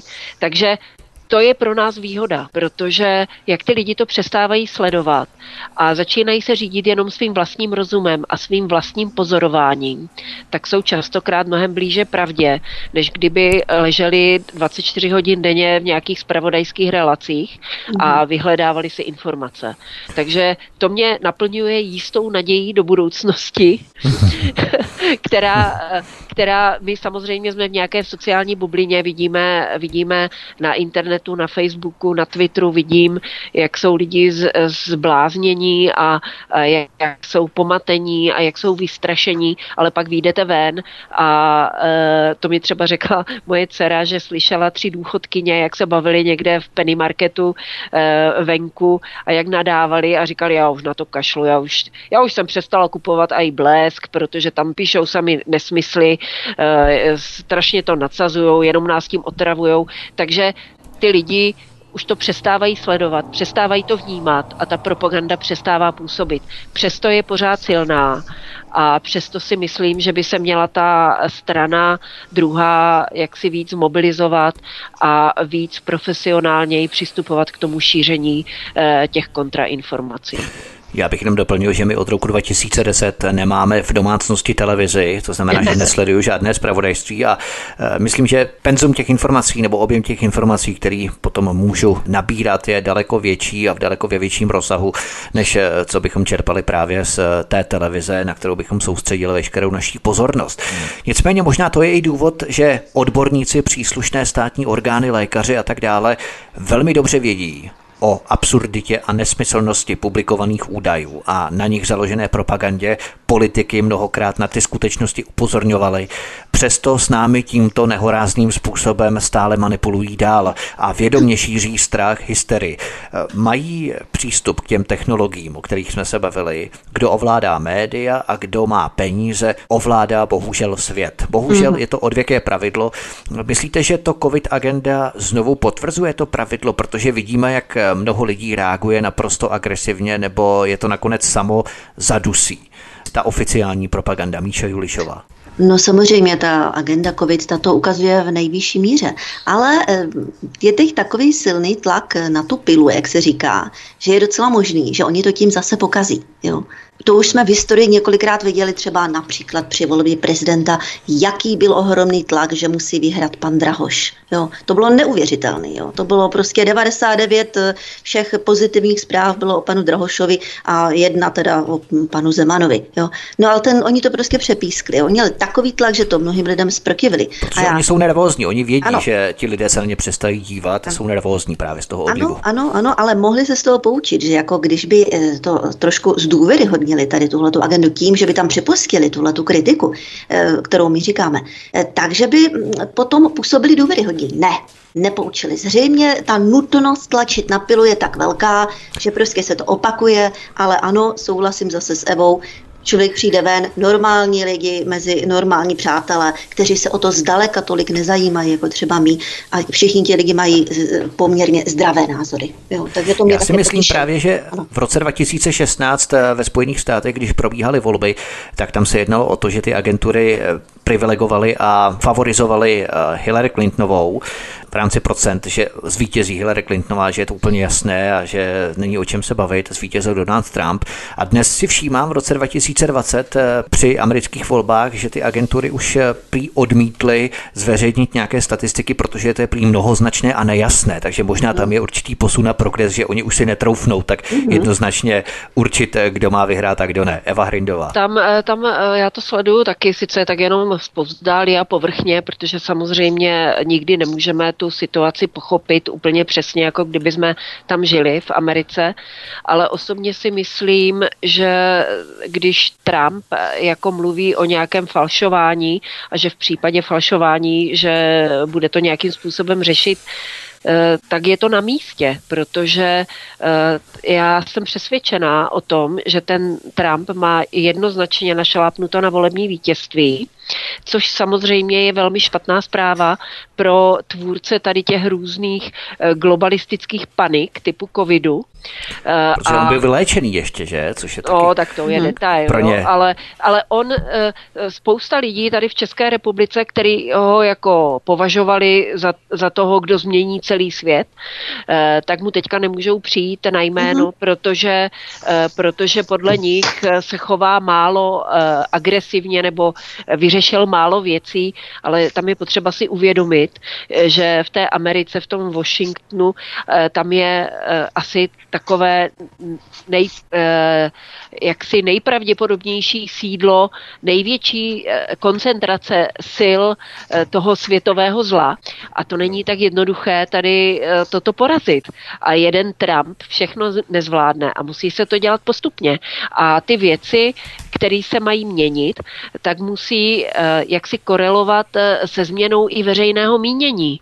A to opravdu jednoduché není, protože protivníci typu farmaceutických firm, to jsou dlouhodobě největší inzerenti, mají nejvíc peněz na PR, to jsou firmy, které jsou prolezlí už i u nás v České republice ve školách, kde apelují na ty děti, ovlivňují hmm. v podstatě i zdravotnické vzdělávání, vzdělání, stejně tak potravinářské firmy, které mají zájem na tom, aby, aby prostě lidi nejedli zdravě, protože je to levnější a to samozřejmě zapříčinuje ty chronické nemoci. Toto ty farmaceutické a potravinářské firmy uh, mají nejvíce peněz právě na tu propagandu, ale Uh, víte co, ty peníze nejsou všechno. Jako uh, peníze nejsou všechno a lidský duch a selský rozum Eh, se prostě nedá, nedá oblbnout do nekonečna. Takže, to se eh, přesně ukázalo v mhm. České republice v rámci těch eh, amerických modelů propagandy, kdy to opravdu na českého běžného občana nefungovalo a opravdu vyhrál Miloš Zeman i v tom roce 2013, i v tom roce 2018. Ale ale, ale je to vidět i vlastně na celé tady této kauze, když se podíváte na jaro, jak ta agenda toho strachu uh, dovedla ty lidi úplně znejistět a jak říkám, mm-hmm. dá se to dá se to pochopit, jo. Ale postupem času většina z těch lidí si to srovnala a bez ohledu na tu propagandu uh, si našla nějakou pozici v tom všem.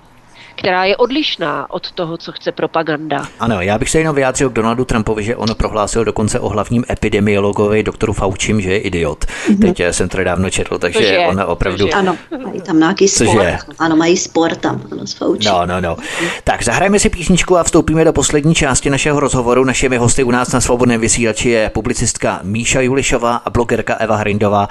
Od mikrofonu vás zdraví Vítek. Písnička je na cestě a po ní pokračujeme. Hezký večer. Vstupujeme do poslední části našeho rozhovoru. Zdraví vás Vítek ze Svobodného vysílače. Mými hostkami, abychom byli genderově správně pojmenovávaní. Mými hosty jsou eh, publicistka Míša Julišová a blogerka Eva Hrindová, které zůstávají stále našimi společnicemi dnešní večer a provází nás dnešním vysíláním. Za 30 let se v Česku, COVID je samozřejmě světová agenda, ale zaměřme se teď jenom na Českou chvilku. Takže u nás se vyprofilovala takzvaná střední třída. A teď se k moci dostávají podle jedné teorie ti neschopní z nejneschopnějších kteří za těch 30 let přežívali, jak se dalo, se zobávali jenom drobky a teď právě ti neschopní jsou už natěšení, jak to té střední třídě konečně nandají za to, mm. že se měli celou tu dobu lépe než oni, jak jim zavřou podnikání, živnosti, jak s nimi tvrdě zatočí, jak jim ze života budou dělat peklo a konečně na ně taky dojde. Takže se vykrystalizují i takové charaktery v politice, které se dostanou k moci, protože systém potřebuje všeho schopné psychopaty, kteří budou bourat a ničit. Hmm. A právě tahle kasta těch neschopných je k tomu jako dělaná v rámci této krize. Jak se na to díváš, Míše Ulišová? No samozřejmě, já myslím, že jsi to vystihl naprosto přesně. Když se podíváme na současnou eh, vládu, kterou tam máme, tak to jsou eh, takový, já nevím, salonní intelektuálové, jsou to vůbec intelektuálové, no, nebudu jmenovat, no, ale vidíme, jak působí, jak jsou konformní vůči všemu, co přijde eh, z ústředí, z Bruselu, jo, a tak dále. Takže to jsou konformisté. Tam nemůžeme čekat žádnou vlasteneckou nebo nějakou tady agendu, která by byla prospěšná skutečně pro naše obyvatelstvo, pro naše lidi, ale oni budou vždycky souhlasit s tím, co přijde z hůry. Konformisté. Co všechno jsme podle vás eh, jako společnost schopní obětovat pro takzvané ustravení? Bez mrknutí oka jsme odepsali polovinu roku vzdělávání, hmm. předchozí školní rok. Teď dochází k dalšímu distančnímu vzdělávání, distanční výuce, což rozhodně není plnohodnotné vzdělávání. Část společnosti je ochotná se nechat šmírovat přes různé aplikace typu e-rouška, které se navíc podloudně instalují do našich eh, chytrých telefonů, když máme zapnuté automatické aktualizace. Přes milion a půl obyvatel dokonce si to nainstalovalo dobrovolně, což je úplná katastrofa. Eh, co všechno budeme ještě ochotní obětovat akceptovat a položit na oltář dlouhodobých omezení v našich práv a svobod. Eva Hrindová. Já nevím, opravdu mně přijde ta současná doba šílená neuvěřitelná. Pro mě k největším zklamáním patří, když vidím, jak někteří lidé eh, to podporují. Eh, eh, a myslím tím lidi, kteří dříve asi se stavěli za tu svobodu, za ty práva jednotlivce, taky nechápu a nesouhlasím s tím, že ten, kdo kritizuje tuto agendu COVID, takže je nezodpovědný sobec, který se nechce uskrovnit Eh, kvůli, eh, kvůli oslabeným občanům, ale to není vůbec přece pravda. Nejlépe, nejlépe chrání tu společnost každý ten, kdo má silnou imunitu tu společnost tím chrání před šířením jakýchkoliv jiných nemocí. Takže nejlépe tu společnost chrání lidé, kteří jsou psychicky odolní, kteří jsou samostatní a kteří dlouhodobě pečují o své zdraví sami a nespoléhají se na pomoc eh, těch eh, lékařů v bílých pláštích. Takže já jsem připravená kdykoliv udělat cokoliv pro to, co by prospělo tomu celému celku. A nemám problém se obětovat e, ze svého pohodlí, ze svých nějakých požitků, ale musí to mít smysl. Mm-hmm. Musí to mít smysl. Já nebudu se omezovat e, sama na, e, na, na svém životě e, kvůli tomu, aby si někdo udělal nějakou čárku, nebo kvůli tomu, že se někdo nechal vystrašit. Ano, Takže, ty, autory musí, ty autority musí obhájit. A já, jsem, a já jsem v roce 2006 kandidovala do parlamentu. za jednu stranu, nebudu jí jmenovat. A měla jsem kandidátský projev, v kterém jsem řekla, že bytostně věřím tomu, že uh, svoboda je zárukou prosperity celé společnosti. Protože když budeme svobodní a necháme prostor lidem k tomu, aby projevovali svou kreativitu, tak budou bohatnout. A když bude bohatnout hodně lidí, tak to vytáhne nahoru i ty, kteří tak šikovní nejsou. Ale když to budeme sekat, když budeme sekat ty hlavy, tak spadneme všichni a mm. nejvíc spadnou ti nejslabší. A to se právě teď děje. To se právě teď děje. Takže já musím proti tomu protestovat, protože já vidím, že to, co se děje teď, poškodí zase nejvíc ty oslabené. Už dnes jsou vidět případy lidí, kteří mají problémy zdravotní, eh, zrušili se jim operace, hmm. Eh, ne, nemohli je vyšetřit lékaři, protože někteří lékaři jsou takové hyeny, že odmítají ošetřovat lidi, kteří mají jenom náznak respiračních jako nemocí. Eh, svým způsobem ten systém je do toho nutí. Samozřejmě spousta lidí prostě padne existenciálně, finančně mm-hmm. a toto, toto bránit a bojovat za to, aby se to nedělo, nepovažuji za, za, za to, že škodíme té společnosti. Naopak se snažíme zabránit těm největším eh, excesům a dopadům. Míša Julišová, Myslíš, že vzdělání, ta samotná touha povědění, pídění se po informacích, zaujímá v hodnotách mladší generace stále nižší příčky v pořadí na tom žebříčku důležitosti, že vzdělání padá stále níž a níž. Už to není takové to vštěpované, jen se uč, všechno ti mohou vzít, ale to, co se naučíš, ti nikdo nevezme. A solidní vzdělání bude jednou z prvních věcí, které budeme ochotní u nové generace obětovat na oltář covidového božstva. Míše Julišová. No asi jak v kterých rodinách. Já třeba synovi tohle toto se snažím vškipovat pořád. Jo. On teď začal studovat VŠ v Brně a samozřejmě už je zase doma, že jo, protože distanční výuka, takže sotva začal, tak zase skončil. No, ale vzdělání je důležité, výchova je důležitá a důležité, jak s těmi dětmi doma hovoříme. Nenechat to jenom zase na tom školství. Ono to školství, potom už jsme také mluvili, se nám začíná ideo, ideologizovat. Jo, prostě ideologie eh, tady eh, teď to jediného, jediného správného, unifikovaného, čistého názoru. Jo. A teďka to do těch dětí tam hustí, ať už teda v rámci základních eh, škol, středních škol, vysokých škol. Takže je potřeba mm, s dětmi doma hovořit a uvést jim nějaký širší kontext, aby se naučili myslet kriticky, uvažovat v kontextu, snažit si klát si ty otázky, nejenom eh, slepě poslouchat, nemít radost z toho, že budou patřit do jakési komfortní skupiny, eh, kde jich bude většina a budou sdílet ten jednotný kolektivní blud, budou mít takové ty sektoidní chování, jak teď vidíme u těch covid hysteriků, oni jsou pišní na to, jak jich je hodně, jak, nebo jak jsou, ono jich není za stolik, ale jak mohou tyranizovat a šikanovat ty kritiky, protože za těmi není, jo, tady, tady ta e, oficiální hráz, tady ta síla těch peněz a síla to, té propagandy, jo, takže oni cítí tu sílu za sebou a mají radost z toho šikanování, z toho lhaní kolikrát o nich a tak dále. Takže naučit ty děti přemýšlet, aby se nepřidávali přidávali na tuhle tu stranu automaticky, protože je prostě to výhodnější, že je to teď snazší. Ne, na snazší cesta nebývá ta nejlepší vždycky pro, pro duši člověka. Tak. Ano, blížíme se ke konci našeho rozhovoru. Musíme si uvědomit, že během hysterie, během covid agendy dochází k drastickému oklešťování našich práv a svobod, zesilování prvků policejního státu, zvětšování role autorit tvrdým vymáháním poslušnosti, disciplíny. Všechno se odehrává schematicky a univerzálně ve většině zemí světa.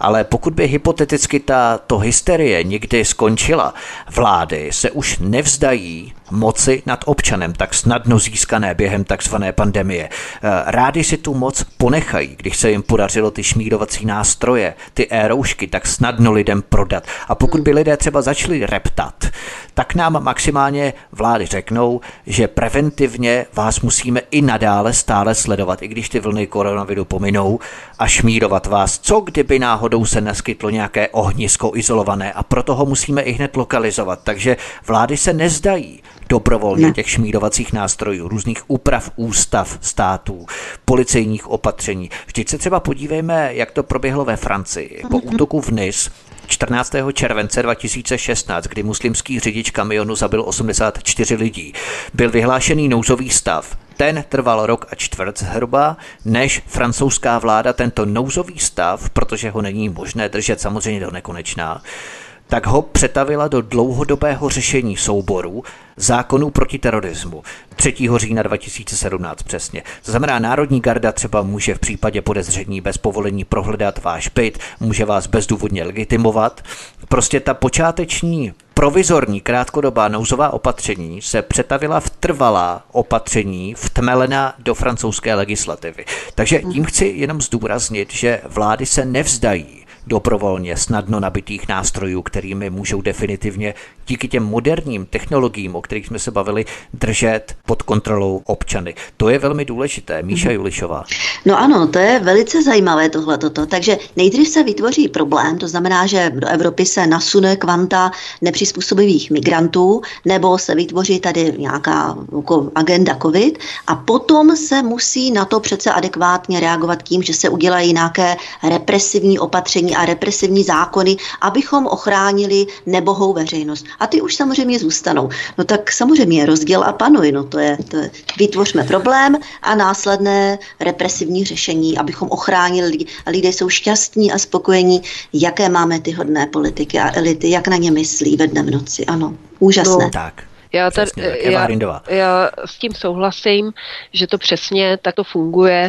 Samozřejmě, že eh, se už nic nevrátí zpátky, už nikdy eh, hmm. nebude situace stejná jako před tady vypuknutím tady tohoto šílenství. A já bych tady chtěla apelovat na všechny, že nejdůležitější právo, které potřebujeme a které si nesmíme nechat vzít, je svoboda slova. Protože hmm. když nebude svoboda slova, tak i ty největší zhůvěřilosti, které se dějí, tak my se o nich nedozvíme a tím pádem proti ním se nebudeme moc postavit. Mm-hmm. Takže je to vidět dneska, že spousta lidí, eh, když s něčím nesouhlasí, tak má sklony k tomu toho člověka zesměšňovat nebo, nebo uh, poukazovat na nějaké, třeba eh, jeho je tlustej, nebo má, ano, nebo, má nebo něco takového. Nebo eh, teďka se na toho Šmuclera vytáhlo, že kdysi měl nějakou účast v nějaké nemocnici, kde se něco jako rozkrádalo. Tady ten systém je tak eh, zhůvěřilý po všech směrech, že dneska na každého můžete něco najít. Na každého. Mm, a když a... nenajdete, tak se vymyslí něco. To je jedno. No ani nemusíte pro... vymýšlet, problém, protože, ale oni vymyslí rádi. Protože já jako nejsem žádný velký hráč, ale určitě by se dalo najít něco, co já jsem někde něco porušila, protože ani neznám všechny ty nařízení, které se mají dodržovat. Je jich tolik. Takže na každého se něco dá najít. A to je samozřejmě kladivo, které může se vždycky použít na likvidaci uh, nějakého kritika nebo opozičníka. A my bychom měli vždycky tyto lidi chránit, e, i když nám jsou nesympatičtí. Proto já často upozorňuji třeba na nějaké nespravedlivé věci ohledně kotleby. Jo, on má obrovskou špatnou pověst, že je to nácek a že je to já nevím co všechno, ale prostě neporušuje zákon, tak se k němu nemají chovat, jako kdyby to byl kriminálník. To je základ a to je princip svobody slova a spravedlnosti a myslím si, že ta svoboda slova je základ všeho. Bez ní nebudeme svobodní jako jednotlivci a bez ní nebude ani rozvoj té společnosti. Ostatně je to vidět v islámských zemích, kde o svobodě slova se jim nesní ani nikdy a jak to tam vypadá. Žijou jak ve středověku. Takže. Co se týče té svobody slova, možná poslední aspekt, eh, poslední okruh, kterému bychom se věnovali v našem rozhovoru, protože tím se dostáváme k těm moderním technologiím, které se rapidně urychlují díky COVID agendě, což byl jedním z těch účelů, protože hysterické, zdeptané a dokonale vystrašené stádo se nechce ničeho dotýkat. A proto dochází k urychlení přechodu na bezhotovostní platby. Třeba americký federální rezervní systém, neboli FED, oznámil, že končí s papírovými penězi a velkým odběratelům bankovek a mincí oznámil, že pro rok 2020 už nepřijímá objednávky na tisk nových dolarových bankovek. A to všechno pod záminkou COVID-19 přenášeného na hotovosti, respektive bakteriích a tak dále. Takže už zaznamenáváme hmatatelné následky. Mm-hmm. Myslíte, že éra bezhotovostní společnosti nás čeká v budoucích pěti letech, nebo lidé stále platí raději v hotovosti než plastovými kartami, případně kartami prolinkovanými na chytré mobilní telefony. Míša Julišová. No, tak ta snaha donutit lidi postupně, aby pouze bezhotovostně, aby vlastně ta hotovost byla, bylo možno zrušit, no tak ten tlak je ohromný. Ten je ohromný a spousta lidí se na to těší, mají radost, už říkají, je to bude paráda. Eh, snažím se občas někomu vysvětlit, dobře, ale potom jste eh, daní v šanc tady bankovnímu systému a do jakému jinému systému, který je ale soukromý. Vy jim věříte? Jako, a to proč? Tak přece, když to tam máme, ty účty, tak s kým nám nic udělat nemůžou, ani omezit. Říkám, proč by nemohli? No tak to prostě nejde, teď máme demokracii. Prostě ty lidé jsou soustavně takto naivní, naivní, důvěřiví. Eh, jako to jsou nějaké konspirace, to se nemůže stát, jo. Tady je právě důležité, že hotovost je o svobodě člověka. Hotovost ano. nám nikdo nemůže vypnout nebo tak. zmrazit. Zatímco virtuální mm-hmm. měnu, kde si na účtě nám mohou suspendovat, omezit platby nebo tak. úplně vypnout z jakéhokoliv Ale... důvodu. Prostě jsme závislí ano, budeme, na libovůli Budeme zlobit, budeme, bude někdo zlobit, kritik nějaký, já nevím, co no. bude v budoucnosti. No tak se mu to zmrazí. No, ještě, samozřejmě, ano. proč ne? No, nebo a... Protože získají systém sociálních, moc a sociálních kreditů. Eh, bude poslušný, víc kreditů, budou přibývat větší úroky. Eh, neposlušný, no tak se tam něco bude odčítat. Já, zase. Uh, já si myslím, že tady ty nové technologické vychytávky uh, úplně primárně ty lidi jako baví, jo, že si zaplatí mobilem nebo, nebo mm-hmm. je jo, baví jo. GPS, ano. že mají v autě, jo, že tam mají ty navigace jako integrované přímo nebo počítač, jo. Já jsem měla jednu takovou s jedním známým takovou debatu a ten úplně byl nadšený z elektromobilů, jo, že ty mhm. vlastně ty auta jezdí, že mají tichý motor, že je to všechno takové čisté, že se tím šetří ta příroda. No a mm. pak jsem mu poslala pár článků, jak někomu elektromobil vybuchnul v garáži a museli ho hasit, eh, já nevím jak dlouho, a pak ho museli eh, uložit někde do kontejneru a samozřejmě to může vybuchnout vám kdykoliv, když v tom autě jedete.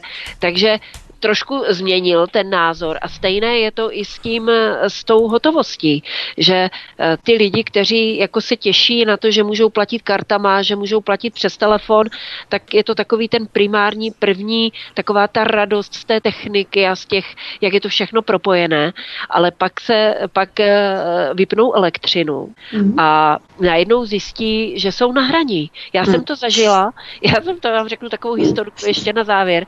Byla jsem na, vel, eh, byla jsem na veletrhu na Region Touru v Brně a vždycky vedle nás e, e, jsou tvarůžky z Loštic. A oni samozřejmě, to je velká firma, mají EET, mají to všechno propojené přes internet, se skladovým hospodářstvím a podobně. A jim se nepodařilo zprovoznit Wi-Fi v tom výstavišti. A tím pádem jim nefachčila ta pokladna. Jo, jo. A tam stála fronta lidí, která si chtěla koupit tvarůžky a prostě nemohli, protože nefungovalo Wi-Fi. A já jsem jim říkala, Ježíš, tak jim to berte, berte jim ty peníze hotově, tak si dělejte čárky nebo něco. Oni říkají, no, my bychom to tam pak museli nahazovat jako ručně, e, prostě počkáme, až se to jako vyřeší. A to je přesně ono. Mm. Vypnou vám elektřinu a budete na hraní. Nebudou fungovat bankomaty, nebudou fungovat platby kartou a když nebudete mít doma hotovost, tak si nekoupíte ani rohlik. Mm. Takže toto je potřeba těm lidem zdůrazňovat a eh, zase tady je ta role té svobody slova, že je potřeba upozorňovat i na případy, které už se dneska dějí. Vždyť si vemte, že Tommy Robbins, eh, že mu v prvé řadě nejenom, že mu ho blokovali na sociálních sítích, ale hmm. zablokovali mu možnost, aby mu lidé posílali peníze přes PayPal. Jo? Hmm. Takže přes ty různé donátorské služby. A to je otázka času.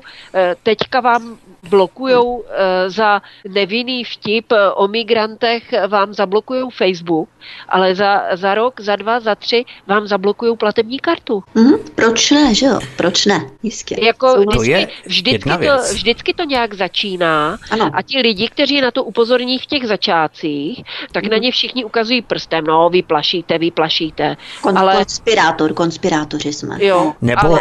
zpátečníci z konzervy, konzervativní, mm. out school prostě. Ale to je jedna věc, která kterou Eva nadnesla, to mě ještě evokovalo další myšlenku, eh, protože lze platit samozřejmě nejenom plastovými kartami, ale i pomocí aplikací v chytrých telefonech, do kterých je nalinkovaná naše platební karta, o tom jsme si povídali. A to nabízí třeba Google i Apple. Všichni vybízejí lidi k tomu, aby si nalinkovali platební karty do našich mobilů, chytrých telefonů a platili mobilem. Ono to vypadá děsně cool, přiložíme mobil k platebním terminálům a platíme mobilem, nemusíme tahat z kapsy plastovou platební kartu, kterou bychom třeba ještě mohli ztratit.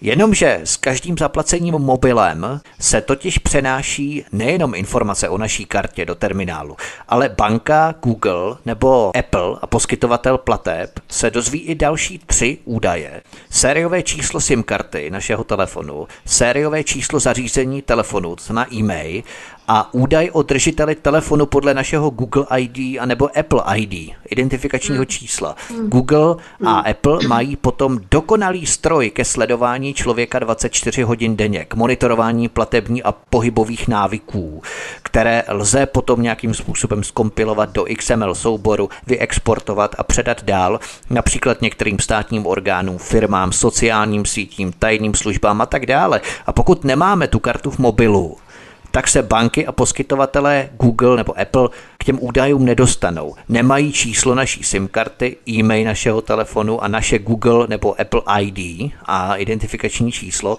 takže platit hmm. přes mobil je jako pozvat si velkého bratra přímo do bytu. Pokud máme v mobilu bankovní a přihlašovací aplikaci banky. Platíme přes mobil, tak v tom okamžiku banka má online přehled o tom, kde se pohybujeme, lokalizační údaje, co děláme, co čteme na mobilu, jaké stránky si prohlížíme, kam s mobilem chodíme, jestli sportujeme, běháme, jestli se vozíme autem, nebo chodíme pěšky, to podle rychlosti, že jo, přeměny těch GPS lokalizací, do jakých obchodů chodíme, s kým se setkáváme, to všechno umožňují bezhotovostní platby. To není žádné panikaření, to je prostě fakt.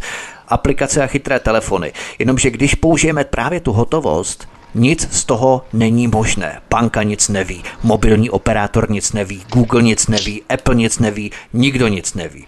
A právě proto jedním z aspektů hysterie kolem COVID agendy je přechod do éry bezhotovostní společnosti. To je právě to riziko, na které musíme upozorňovat. A já bych ano. právě chtěla, já bych chtěla říct, že ta agenda COVID je tak komplexní, mm-hmm. že e, asi těžko, e, kdy vymyslíme, e, kdo to celé jako spustil, ale, já, ano. ale v průběhu času se na to navěsili různí mm-hmm. predátoři, který viděl, uviděli, že ano, tohle, tohle opravdu možnost, nám pomůže, ano. je to možnost, možnost a o tak, tak. možnost to využít hmm. pro naše další zvrácené hmm. jako zájmy.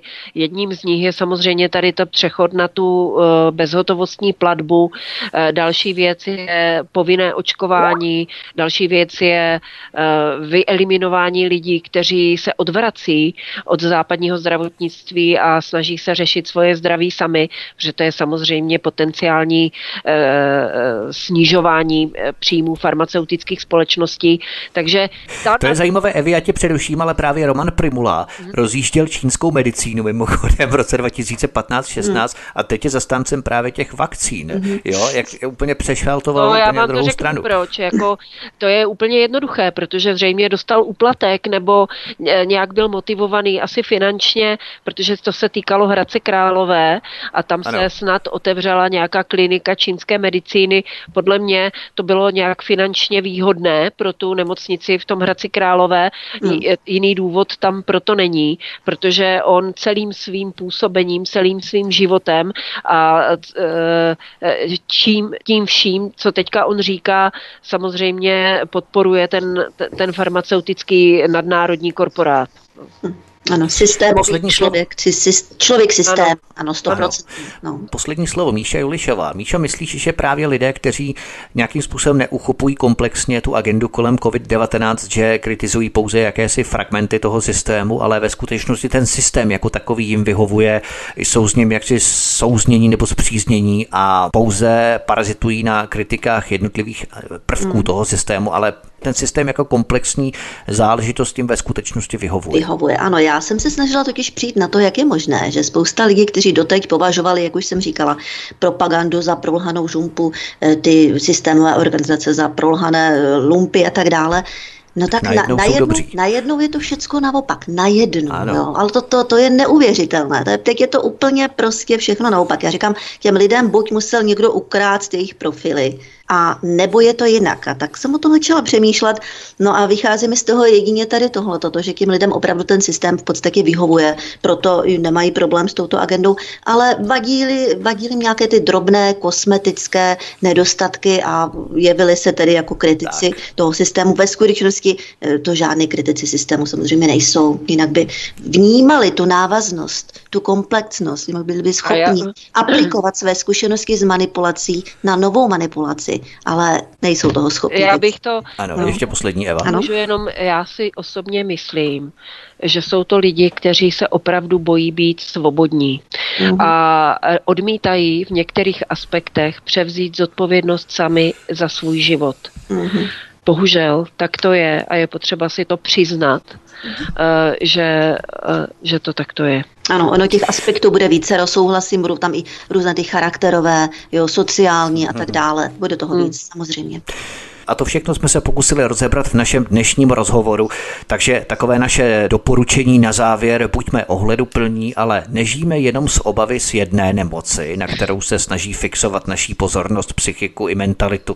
Platí stále to stejné, pohyb venku, na slunci, pokud není zataženo, zhluboka dýchat, čerstvý vzduch bez roušky, protože kyslík je ta nejspolehlivější dezinfekce a okysličení našich plic, dýchacího ústrojí, našeho organismu, kvalitní strava v přiměřeném množství, samozřejmě podle našich finančních možností, umět se zastavit, relaxovat, odpočívat, nebýt tak třeskutě hektičtí.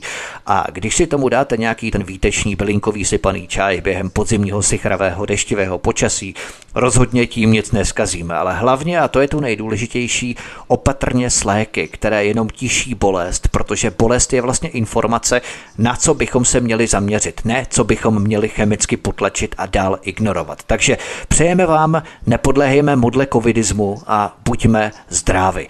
Našimi dnešními hosty, kteří nás provázeli dnešním vysíláním, byla publicistka Míša Julišová. Míšo, moc děkuji, měj se krásně a budu se těšit někdy příště. Ano, děkuji, přeji všem hodně zdraví a ať se dám daří.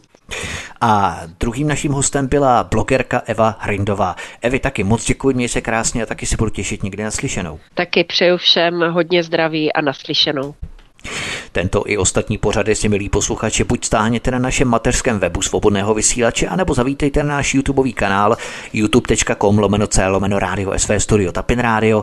Tady nám zanechte vaše komentáře, návrhy, postřehy, k dnešnímu rozhovoru, co si myslíte o tom, o čem jsme tady mluvili, o tom, o čem jsme si tady povídali. Budeme rádi za vaše komentáře. Prosím také klikněte na tlačítko odebírat v pravé horní části obrazovky, které vám zajistí, že budete odebírat i další pořady automaticky, které na svobodném vysílači připravujeme a budeme pro vás vysílat. Od mikrofonu vás zdraví Vítek, přeju vám hezký zbytek večera. Prosíme, pomožte nám s propagací kanálu Studia Tapin Radio Svobodného vysílače CS. Pokud se vám tento nebo jiné pořady na tomto kanále líbí, klikněte na vaší obrazovce na tlačítko s nápisem Sdílet a vyberte sociální síť, na kterou pořád sdílíte. Jde o pouhých pár desítek sekund vašeho času. Děkujeme.